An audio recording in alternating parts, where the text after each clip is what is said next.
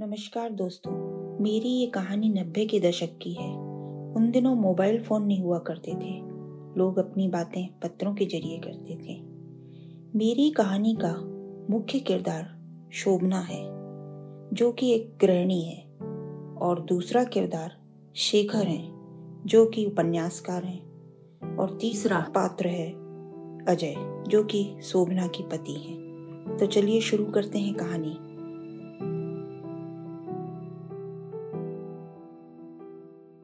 शोभना शोभना, तुम्हारा पत्र। अजय ने बाहर से आवाज़ लगाई। मेरा पत्र? ज़रूर शेखर जी का होगा।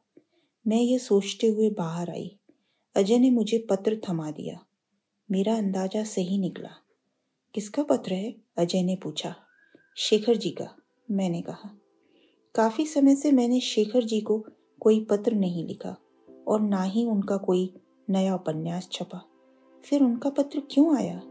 ये सोचती हुई मैं अतीत में पहुँच गई।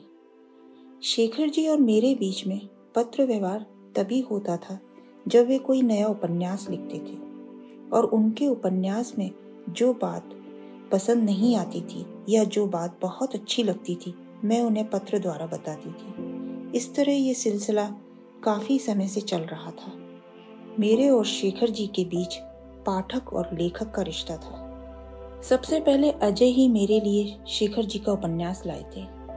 अजय को भी पढ़ने का बहुत शौक था और धीरे धीरे ये शौक मुझे भी हो गया और मैं शेखर जी की नियमित पाठिका बन गई। इस तरह शेखर जी का जो भी नया उपन्यास या कहानी संग्रह बाज़ार में आता, मैं उसे अवश्य पढ़ती और अपनी राय उन तक पहुंचाती। पत्र लिए कब तक खड़ी रहोगी? इसे पढ़ोगी भी या नहीं? अजय ने टोका। तो मैं चौंक कर संभल गई। हाँ पढ़ती हूँ। क्या लिखा है? अजय ने पूछा। वे हमारे शहर में आ रहे हैं। क्यों? कोई साहित्यिक प्रोग्राम है। ओ कब आ रहे हैं? और उनका प्रोग्राम कब है? संडे की शाम वो हमारे शहर में आ जाएँगे और उनका प्रोग्राम मंगलवार को है। ठहरने के बारे में कुछ लिखा है? अजय ने पूछा। हाँ होटल ड्रीम पैलेस में ठहर रहे हैं। वो मुझसे मिलना चाहते हैं। मैंने अजय के सवाल करने से पहले ही बता दिया। लेकिन मैं लेकिन मैं नहीं मिल पाऊँगा। तुम्हें अकेले मिलना होगा। क्यों? क्योंकि मेरी एक ज़रूरी मीटिंग सोमवार और मंगलवार को है। मेरे कुछ अधिकारी बाहर से आ रहे हैं, अजय ने कहा। ठीक है, मैंने कहा। मैं मैनेज कर लूँगी। अजय एक विदेशी कंपनी में इंजीनियर है। अजय के अधिकारी अक्सर भारत आया करते हैं और अजय आए दिन व्यस्त रहते हैं। जब तक ये अधिकारी चले नहीं जाते, अजय इनकी व्यवस्था में रात दिन लगे रहते हैं। इस बार भी ऐसा ही कुछ होगा। अजय शाहिद ही शेखर जी से मिल पाए।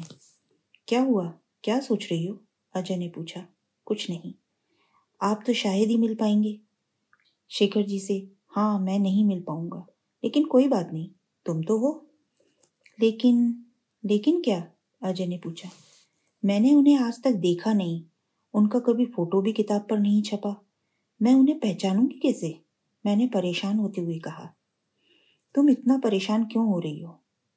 देखना आने के बाद वो तुम्हें फ़ोन ज़रूर करेंगे। तब तुम उनसे सारी बातें पूछ लेना। और हाँ मेरे बारे में भी बता देना कि मैं व्यस्त रहूँगा। ठीक है ना? अब तो सारी परेशानी दूर हो गई। यह कहते हुए अजय बाहर निकल गए। मैं बरामदे में कुर्सी पर बैठ गई और सोचने लगी कि शेखर जी देखने में कैसे होंगे? क्या उम्र होगी? कैसा नेचर होगा? मैंने कभी भी पत्र व्यवहार के दौरान उनसे कोई निजी बात नहीं की। इसलिए मैं उनके बारे में बस इतना ही जानती हूँ कि वे एक अच्छे लेखक हैं। कमाल है, मैंने कभी उनका फ़ोटो उपन्यास के पीछे नहीं देखा। हो सकता है उन्होंने अपना फ़ोटो छपवाया ही ना हो। खैर, जो भी हो जब वो आ ही रहे हैं तो पता चल ही जाएगा, वो कैसे हैं। यह सोचते हुए मैं उठी और अपने रोज़मर्रा के कामों को निपटाने लगी।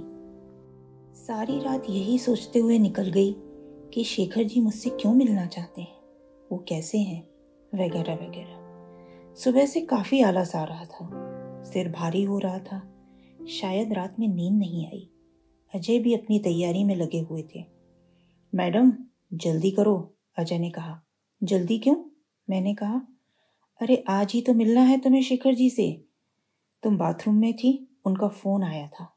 उन्होंने हम लोगों को नौ बजे होटल ड्रीम पैलेस में बुलाया है, लेकिन मैंने उन्हें अपनी व्यस्तता के बारे में बता दिया। मैंने उनको ये भी बता दिया कि मेरे कुछ कंपनी के लोग बाहर से आ रहे हैं, इसलिए मैं आपसे नहीं मिल पाऊँगा। लेकिन शोभना आपसे ज़रूर मिलेगी और आपको हमारा शहर भी घुमाएगी। और हाँ उनका कमरा नंबर 107 है। होटल ड्रीम पैलेस तुम्हें पता ही है। मैंने ड्राइवर को बोल दिया है वो तुम्हें होटल ले जाएगा साथ ही गाड़ी भी सारा दिन तुम्हारे पास रहेगी। मैं कंपनी की गाड़ी से चला जाऊँगा ठीक है? मैंने तुम्हारी सारी व्यवस्था कर दी अब तुम बेफिक्र होकर जाओ। अब मैं निकलता हूँ। अजय शोभना की गाल थपथपाते हुए बोले अरे नाश्ता तो करते जाओ। मैंने आवाज़ लगाई। तब तक अजय बाहर पहुँच गए और बोले, मेरा नाश्ता वहीं उन लोगों के साथ है। तुम अपनी तैयारी करो, मैं निकल रहा हूँ। और वे गाड़ी से निकल गए। मैं गेट बंद करके अंदर आ गई और सोफे पर बैठ गई। सोचने लगी, किस तरह से सारे काम निपटाए जाएँ। सामने घड़ी देखी ओ आठ बज गए, मुझे जल्दी करना चाहिए। मैं अपना सारा काम निपटाने लगी। सब काम हो गया। अब मुझे जल्दी से नहाकर तैयार हो जाना चाहिए ये सोचती हुई मैं अलमारी के पास पहुँची तो समझ में नहीं आया कौन सी साड़ी पहनूं। दिल के किसी कोने में यह उमंग जाग रही थी कि आज अच्छी तरह से तैयार होकर जाऊँ। बहुत सालों बाद ढंग से तैयार होने का मन कर रहा था अजय के पास ना तो इतना समय था कि वो मुझे दिखें और ना ही इन सब में उन्हें दिलचस्पी थी आखिरकार मेरे हाथ गुलाबी रंग की सुनहरी बॉर्डर वाली साड़ी पर रुक गए आईने के सामने साड़ी लगाकर अपने आप को देखा। हाँ ठीक लग रही हूँ। कपड़े लेकर मैं बाथरूम में घुस गई। साड़ी पहनकर मैंने अपने आप को तैयार किया। साथ ही मोतियों की माला गले में डाल ली। पूरी तरह से तैयार होकर एक बार फिर अपने आप को आईने में देखा। हाँ ठीक लग रही हूँ। मैंने पर्स उठाया और ड्राइवर को आवाज़ लगाई। और घर बंद करके बाहर आ गई। सुबह जो घबराहट हो रही थी, वो अब उत्साह में बदल गई। मैडम, कहाँ चलना है? ड्राइवर ने पूछा। होटल ड्रीम पैलेस, मैंने कहा। कार चल दी और मैं फिर सोचने लगी शेखर जी के बारे में। कभी घबराहट होने लगती तो कभी उत्साह जागने लगता। इसी कस्म कस्म कब होटल आ गया, पता ही नहीं चला। ड्राइवर ने गाड़ी पार्किंग में लगा दी। मैंने ड्राइवर को रुकने को कहा और होटल के अंदर चली गई। रिसेप्शन पर पहुँची और पूछा 107 नंबर रूम कहाँ होगा? जी, फ़र्स्ट फ्लोर पर, रिसेप्शनिस्ट ने कहा। मैं फ़र्स्ट फ्लोर की सीढ़ियों पर चढ़ने लगी, क्योंकि मुझे लिफ्ट में जाने में डर लगता था। जैसे जैसे मैं सीढ़ियाँ चढ़ रही थी वैसे वैसे मेरे दिल की धड़कनें बढ़ती जा रही थीं। थोड़ी देर में रूम नंबर 107 के सामने पहुँच गई। मैंने माथे का पसीना पहुँचा और अपने आप को संभाला और घंटी बजाई। एक मिनट बाद दरवाज़ा खुला। मैंने देखा कि काफ़ी आकर्षक व्यक्ति खड़ा है, जिसकी उम्र चालीस पैतालीस के लगभग होगी।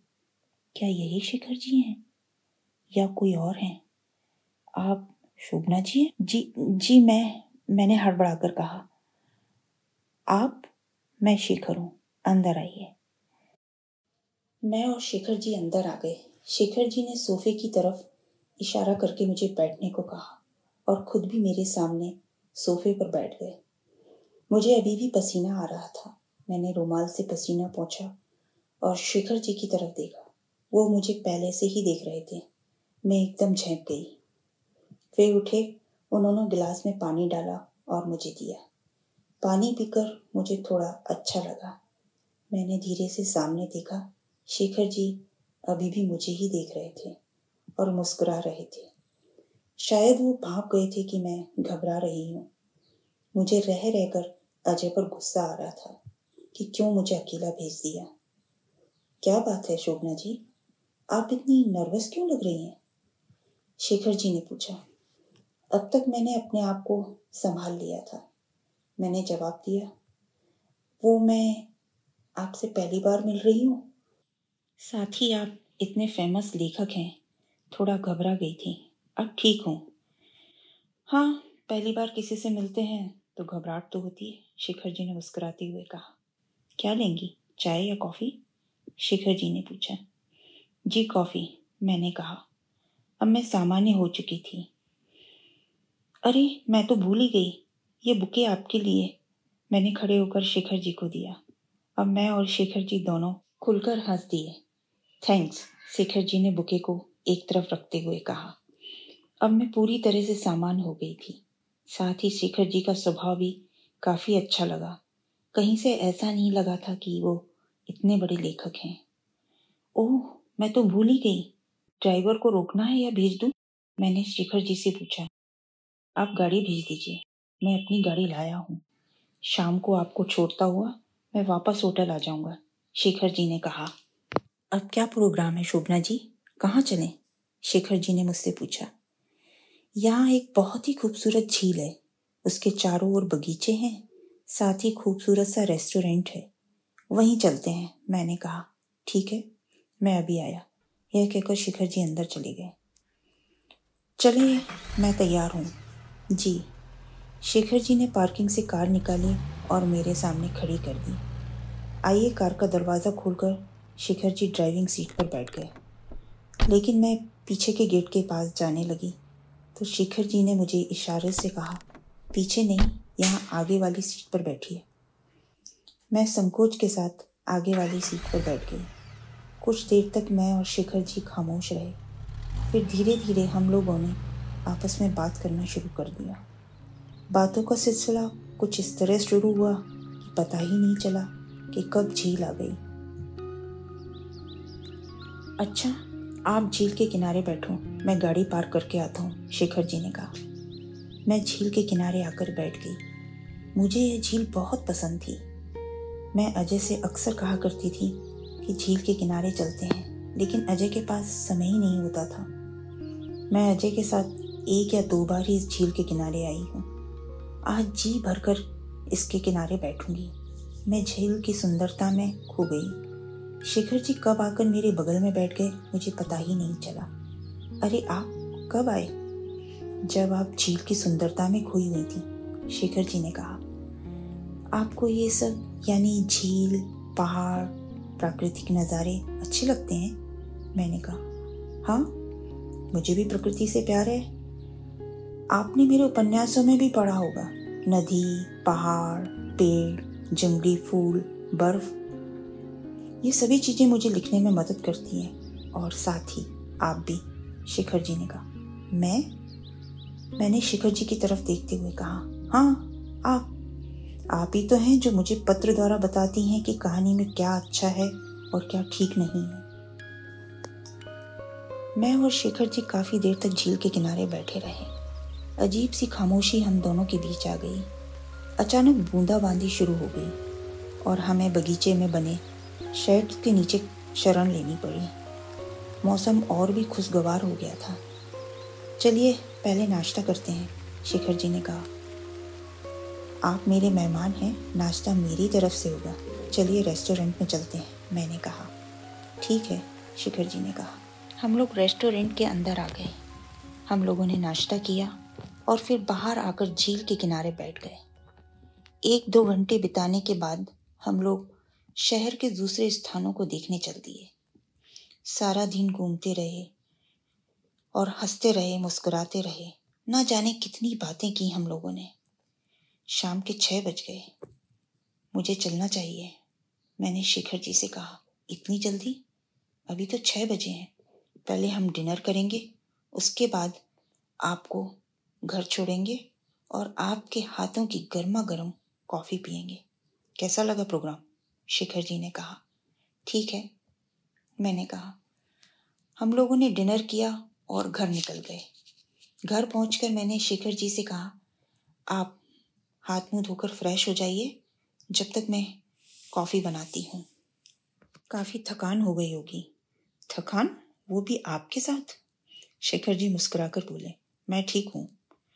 आप कॉफ़ी बना लाओ। मैं भी अपने कमरे में गई, हाथ मुँह धोकर कपड़े बदले और कॉफ़ी बनाने चली गई। कॉफ़ी लेकर लौटी तो देखा शेखर जी सोफे पर सिर टिका कर आँखें बंद करके बैठे थे। कॉफ़ी टेबल पर रखी, मैंने शेखर जी को आवाज़ दी। थकान हो रही है? मैंने कहा। नहीं तो? सच तो यह है कि ये दिन मैं कभी नहीं भूल सकता। मुझे हमेशा याद रहेगा। शेखर जी ने कहा, मुझे भी, मैंने मन में सोचा। हम लोगों ने काफ़ी पी और थोड़ी देर तक खामोश बैठे रहे। मुझे चलना चाहिए, शेखर जी ने कहा। हम लोग खड़े हो गए। मैं शेखर जी को बाहर तक छोड़ने गई। हम लोग गेट पर फिर खड़े हो गए। पता नहीं मन क्यों इतना विचलित हो रहा था। ऐसा लग रहा था कि ये शाम यहीं रुक जाए। जाते जाते आपसे एक वादा लेना चाहता हूँ, शेखर जी ने कहा। क्या? मैंने पूछा। यही, जब भी आप मेरे शहर आएँगी तो मुझसे ज़रूर मिलेंगी।